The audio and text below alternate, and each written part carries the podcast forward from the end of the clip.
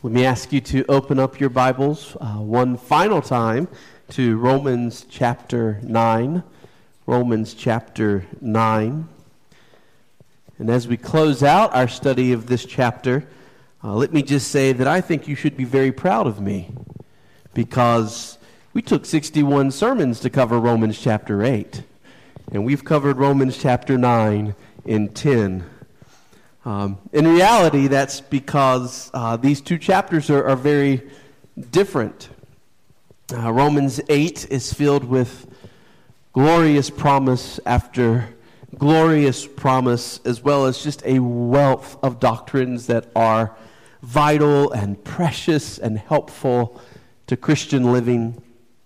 Romans 9 is also, as we've seen, filled with glorious truth, but it, it is very much a truth that hangs together, a truth that must be seen as, as a unit. Uh, much of the truth of Romans 9 is wonderful, and yet there's still mystery to it. It's, it's the deep things of God. And so, if we try to dive too much into the nitty gritty, we could easily fall into speculation and into error. But that said, I do hope that the time we've spent in Romans 9 uh, has allowed you to see the argument that Paul is making and has had its effect on your life. And the effect of Romans 9 should be this that it strips away any man centeredness in our lives, that it, it recalibrates our hearts and our minds in a God centered direction if we learn nothing else from Romans 9, we should learn this that everything is about God and His glory. But now, as we come to the last four verses of this chapter, we find that Paul is bringing us back to what this whole letter has been about from the very beginning. Do you remember what Paul's thesis statement was at the beginning of this letter? I hope you know it by heart. Romans 1 16, 17, for I am not ashamed of the gospel. For it is the power of God for salvation to everyone who believes, to the Jew first and also to the Greek. For in it the righteousness of God is revealed from faith for faith, as it is written, the righteous shall live by faith. What is the message of the good news? What is the message of the gospel? It is that the righteous shall live by faith. Uh, friends, what we are dealing with in this letter, and what we are dealing with in the last four verses of chapter 9, is only the most important issue an individual will ever face in their life. It is the question of salvation. It is the question of how can I have God's favor? How can I have God's eternal blessings? How can, how can God be my God and I be his child? How can I be one of God's people and have heaven in my future? If nothing else, the book of Romans helps us to get the gospel right. It answers for us the most important question in the world what must we do to be saved? Already we've seen that those who will be saved are going to be mostly Gentile, with a remnant of ethnic Jews. The, the true people of God, the true Israel, is made up of people from every tongue, tribe, nation, as well as a remnant of ethnic Jews. But what makes the difference? Why are some people saved and other people not? Why, why are some people uh, true children of God and other people not? And one answer, yes, is divine election. We've seen that in this chapter. One answer is the sovereign purpose of God laid down before the foundations of the earth. But now, right now, in time in space, in our lives, what is it that makes the difference in whether someone is saved or not? And Paul's answer is very clear. The way of salvation is faith in Jesus Christ. That's what makes all the difference in the world. So let's read it together. Let's begin in verse 30, and we'll read through verse 33. Romans 9, beginning in verse 30. What shall we say then? That Gentiles who did not pursue righteousness have attained it? That is, a righteousness that is by faith? But that Israel, who pursued a law that would lead to righteousness, did not succeed in reaching that law? Why? Because they did not pursue it by faith, but as if it were based on works. They have stumbled over the stumbling stone, as it is written Behold, I am laying in Zion a stone of stumbling and a rock of offense, and whoever believes in him will not be put to shame. So, in this passage, we have two groups of people. We have the Gentiles, which refers to those Gentiles who have come to be a part of God's children. These are heaven bound Gentiles. And if you're in this room and you're a Christian, you are in this group, unless you're an ethnic Jew. Uh, the other group of people in this passage uh, are the Jews and particularly the majority of Jews who are not heaven bound, who are not God's people. And Paul is saying that the Gentiles, the heaven bound Gentiles, were not pursuing something. But by God's grace, they attained it anyway. And the non heaven bound Jews, they were pursuing something, but they didn't attain it. And what the Gentiles didn't pursue but attained, and the Jews did pursue but didn't attain, that was the key thing that makes all the difference. What the Jews attained and the Jews did not was the main thing, the, the most important thing, the, the thing which gives you heaven and not hell, the thing which gives you God's blessings and not his curses, the things which give you uh, his favor and not his wrath. So, what did the Gentiles who were not pursuing it attain that the Jews who were pursuing it did not attain. And Paul says it's righteousness. It's righteousness. And we simply cannot overstate how important righteousness is to our lives and in this letter. Because between right here and verse 13 of chapter 10, Paul is going to use this word 10 times. It's going to be really important in what he's teaching. Why? Because in order to be God's child, in order to have God's favor, in order to call heaven your home, you must be righteous. Now, our culture has a problem here.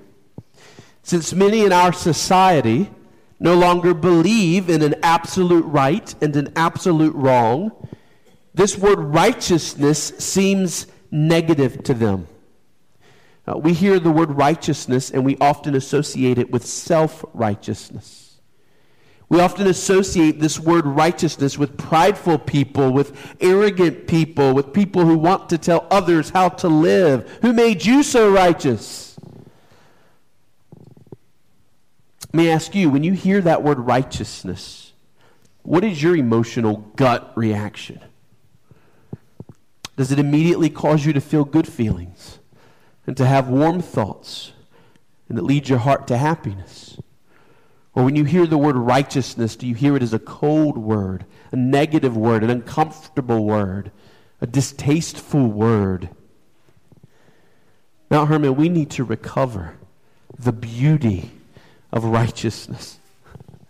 To be righteous is to be honest, faithful, patient, kind.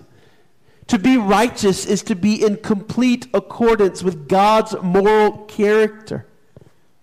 To be righteous is to be morally pure, perfect, and therefore truly beautiful in the highest sense of the word.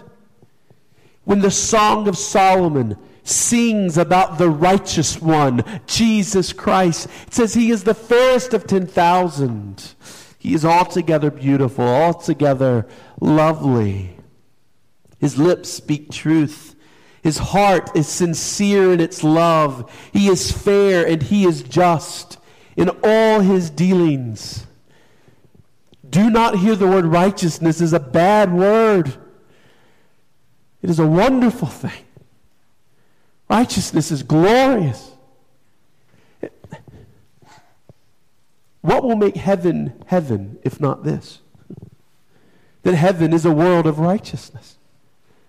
Heaven is where you get to spend eternity with the righteous one, our God, and his Son, Jesus Christ. It is because righteousness reigns in heaven, there is no sin there. There are no fights, no wars, no abuse, no mistreatment, no tension in relationships, no fear or anxiety or despair. It is because righteousness reigns in heaven that the consequences of sin are absent. So there's no death, no sickness, no sorrow, no pain. The new heavens and the new earth will be a wonderful world filled with peace, filled with joy and love and happiness. For this very reason, heaven will be a world of righteousness. But of course, that's why we have to be righteous to go there. Right? You can't expect happy communion with God, His Son, and the people of God if you yourself are abusive or dishonest or manipulative. For God to let the unfaithful, for God to let the cruel, for God to let the unjust into heaven would be to eventually make heaven what earth is now. Remember, the world we live in now was once paradise.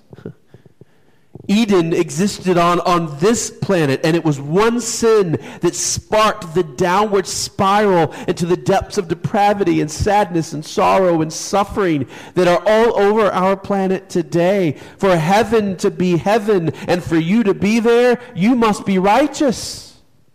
There's no other way.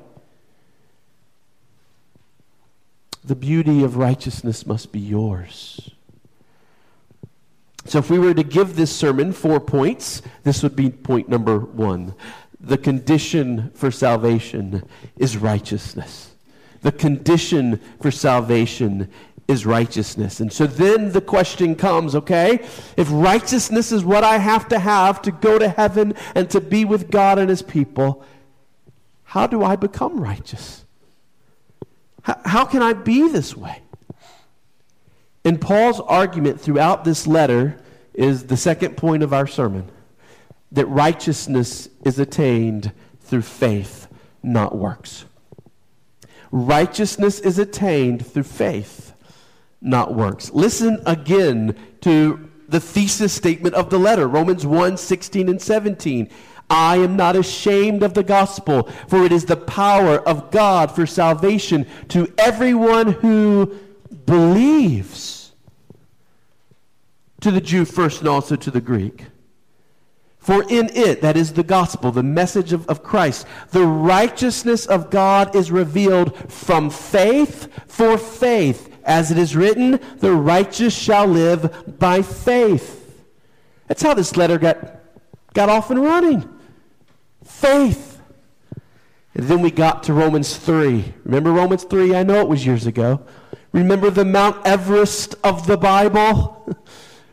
if there's anything clear in Romans 3, it's this. Uh, Romans 3, 21, 22. But now the righteousness of God has been manifested apart from the law, although the law and the prophets bear witness to it. The righteousness of God through faith in Jesus Christ for all who believe. And if that wasn't clear enough, Romans 3:28, for we hold that one is justified, that is reckoned as righteous in the sight of God. We hold that one is justified by faith apart from works of the law. And just like Paul has done throughout this entire book of Romans, every time he makes a point, he proves it with Old Testament scripture. One example that we saw Abraham, Romans 4 3. What does the scripture say? Abraham believed God, and it was counted to him as righteousness. And so now at the end of Romans 9, Paul is just bringing us back to this all important truth that is at the very heart of his life and his ministry and his mission work. It's at the very heart of the kingdom of Christ. It's at the very heart of God's plan of redemption.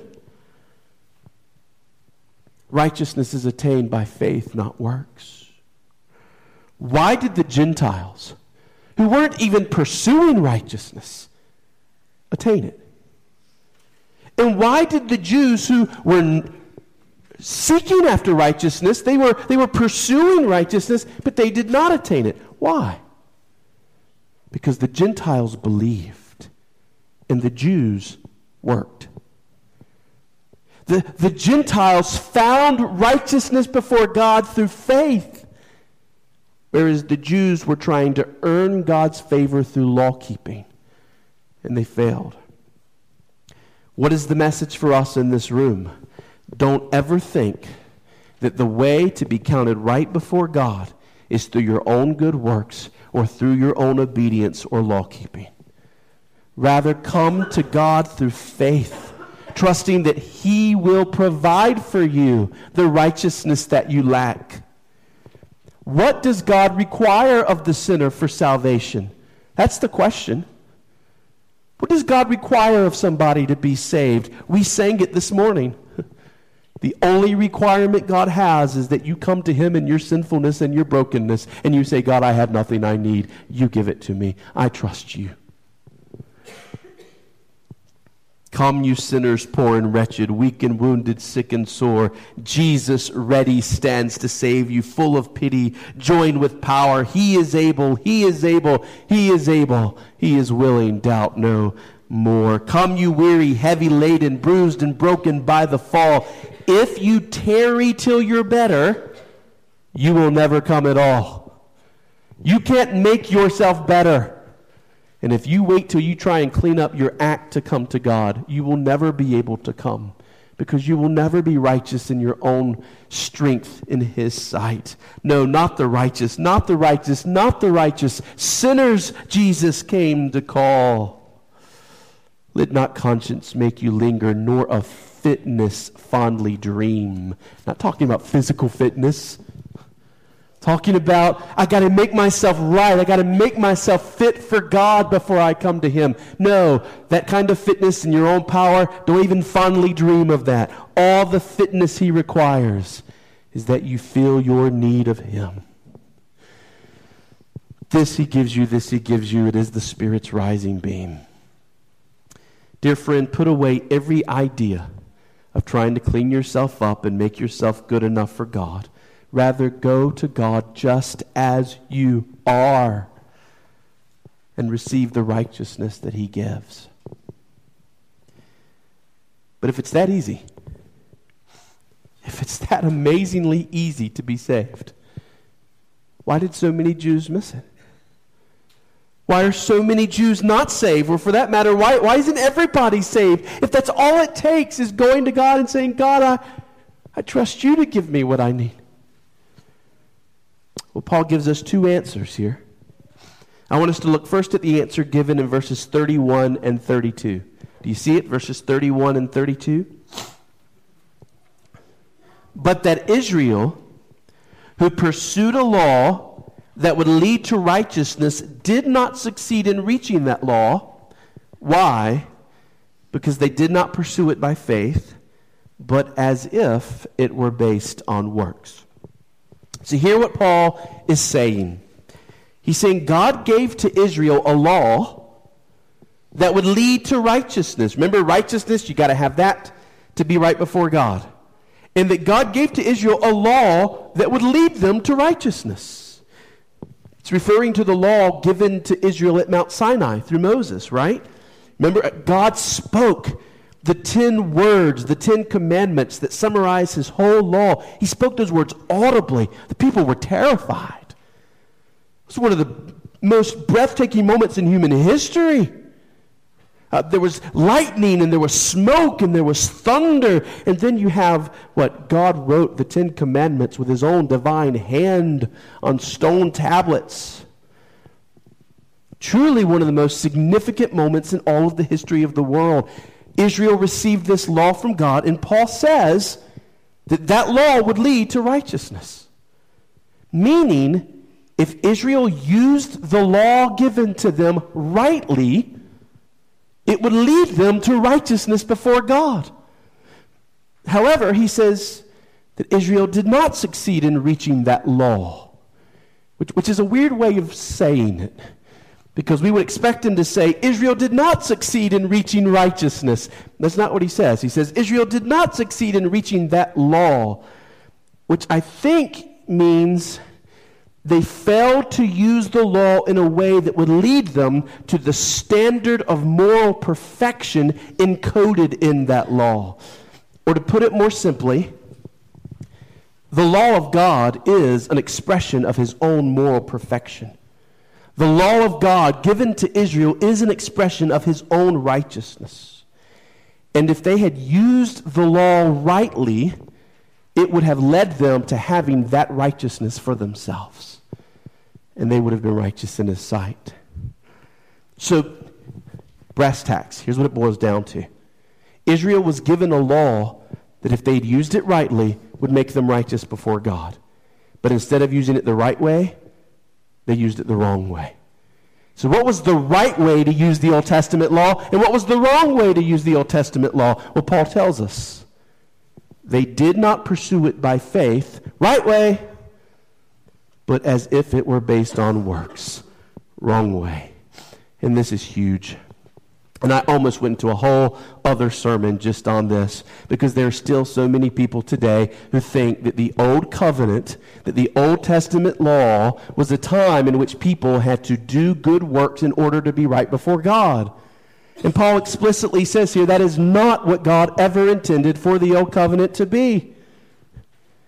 God never intended for people to make themselves right before Him through their own good works. That was never the intention, even in the Old Testament. The Ten Commandments were never a ladder to be climbed to heaven. And if anyone tried to have God's blessings through their own personal merit, through their own law keeping, it would never happen. Human beings are too broken, we're too sinful. Put any person's life up against the ruler of the Ten Commandments, we're always going to fall short.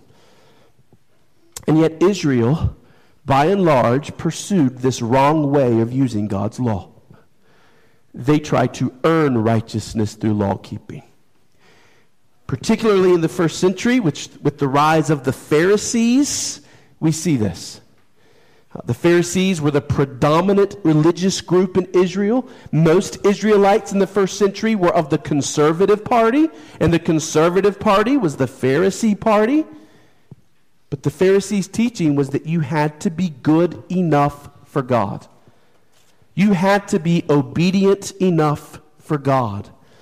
And through their rigorous law teaching, the Pharisees laid on the backs of the Israelites an incredible burden. You have to achieve your righteousness before God. Remember what Jesus said about the Pharisees in Matthew 23 4. He said, They tie up heavy burdens, hard to bear, and lay them on people's shoulders, but they themselves are not willing to move them with their finger. Paul is telling us here that righteousness through good works was never the purpose of the law given to Moses. Rather, he says that the standard of righteousness revealed in the law of God was to be pursued by faith. In other words, even in the Old Testament. God wasn't calling people to be morally perfect in their own strength and to accomplish their own righteousness. In fact, there's a reason why a full two thirds of the law of God, at least in the Old Testament, isn't do this and don't do this as far as moral law. It's about sacrifices, it's about priesthood. Why?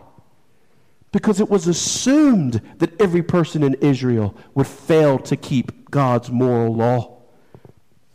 The moral law of God was meant to show people their need, that none of us measure up, that none of us can stand up against the Ten Commandments. And that's the point. The law of God is meant to bring us to humility, it's intended to break us so that we can go to God and be made perfectly whole. As Israelites who had sinned went to offer their sacrifices, and they watched the, it's so bloody so bloody, the, the throats of the animals being slit and the blood being poured out. And here's the priest with all of his ornamentation and clothing, in which every single aspect of it pointed to a one day coming Messiah. What was God teaching his people? Look to me. Look to me. Look to the one that I will provide. He will cover your sins. He will make you right with me. David cried out while living in the Old Testament days Blessed or happy is the one whose transgression is forgiven, whose sin is covered. The joy that David knew in the Old Testament, the joy that other Old Testament saints knew was this that their God was a gracious God, a merciful God, a God to be trusted in and rested in.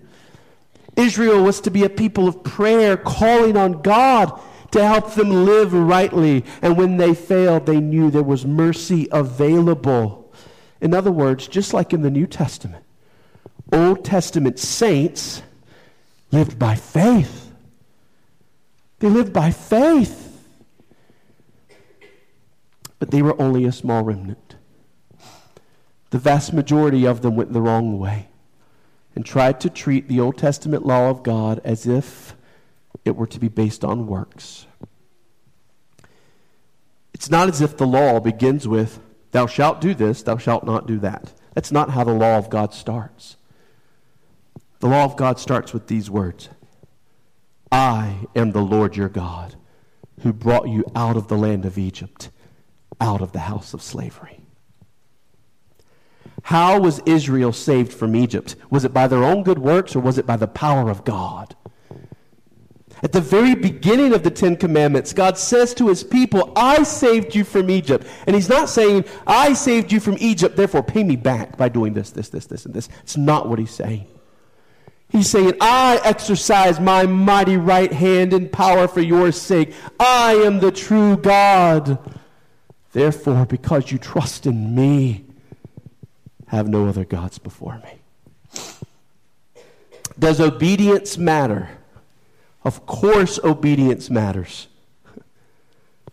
Excuse me.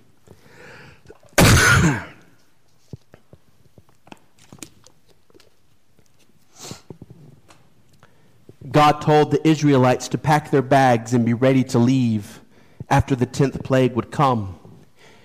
Everything depended on whether or not you believed God. If you believed him, you packed your bags. If you didn't believe him, you didn't pack your bags. Faith was shown through obedience. And if your bags weren't packed, you were in trouble. God said, Put the blood of a lamb on the doorpost of your home so that your firstborn sons would be spared. If you believed God, you obeyed, and your firstborn son was spared. If you didn't believe God, you didn't obey, and your firstborn son was taken. So obedience absolutely matters. God opens up the Red Sea, but Israel still had to walk across. Right? They, they still had to put one leg in front of the other. Obedience matters, but it matters as faith in action. True faith always works, but it is not the works that save. It is the faith that saves. And so, what's our third point? It's that Israel failed to understand that God's law was intended to bring them to a righteousness by faith rather than a righteousness by works. And Mount Hermon, I know you know this. I know, I, hope you know this from here down to your toes. And yet, how quickly do we stop thinking this way? How quickly do we fall back into this idea that I have to earn God's approval, and if I didn't pray like I meant to this morning, God is mad at me? We always need to go back over the basics of the gospel. There was another reason that most Israelites remained unsaved in Paul's day. It's the reason that many, or a reason that many are unsaved in our day. And it's our last verse. Actually, we're going to look at the end of verse 32 and then the beginning of verse 33. So the end of verse 32, beginning of, uh, well, all of verse 33. They have stumbled over the stumbling stone, as it is written Behold, I am laying in Zion a stone of stumbling and a rock of offense, and whoever believes in him will not be put to shame. How is it that someone can come to God in their brokenness and in their need and receive righteousness? Righteousness is what we have to have to go to heaven. We don't have it. We are sinners. We are devoid of righteousness. How can we come in all of our guiltiness before God and He just gives us righteousness? In Revelation 20, we, we have a description of the great day of judgment as it was revealed to the Apostle John in a vision. John says, I saw a great white throne and Him who was seated on it. And from his presence, earth and sky fled away. No place was found for them. And I saw the dead, including you and me, great and small, standing before the throne, and books were opened. Then another book was opened, which was the book of life. And the dead were judged by what was written in the books according to what they had done. And John goes on to say, if anyone's name was not found written in the book of life, he was thrown into the lake of fire. Mount Hermon, we will be there one day. I want you to imagine yourself standing before the awesome throne of God. Imagine the books are being opened, and these books are the records of the lives of every human being. And we were made to be God's image bearers on this earth. And now the day has come when you will be called to account for how you represented God in this world. The books include not only every act you've ever committed, but every word you've ever spoke, every thought you've ever entertained in your mind, every attitude you've ever maintained in your soul, every inclination of your heart from the moment of your birth to the moment of your death. And what will God see when He takes that record of your life and puts it up against the standard of perfection found in the Ten Commandments. You should know it from Romans 1 through 3, but you should know it from your own conscience. We will be found wicked. We will be found impatient, full of ingratitude, dark thoughts, bitter words, even our good deeds will be shown to have been tainted by wrong motives and self centeredness. And this is what God will see unless something has happened in your life. Could it be possible that when God opens up the record of your life, He will see a sticky note which will say, See the Lamb's Book of Life? And he will turn to that book and he will find in it your name. And written by your name will be words like perfect in patience, perfect in love, perfect in gratitude, perfect in humility, perfect in generosity, perfect as his heavenly Father or her heavenly Father is perfect. Could it be that page after page of the book of life includes the names of millions of people from the days of Adam to the very last day of the end of the world who have been declared righteous, holy, perfect before God? And could it be that when God looks upon your name in the book of life, he will see the righteousness that Christ accomplished as your representative two millennia ago? They're standing for you. Friends, this is what we said in our confession of faith this morning.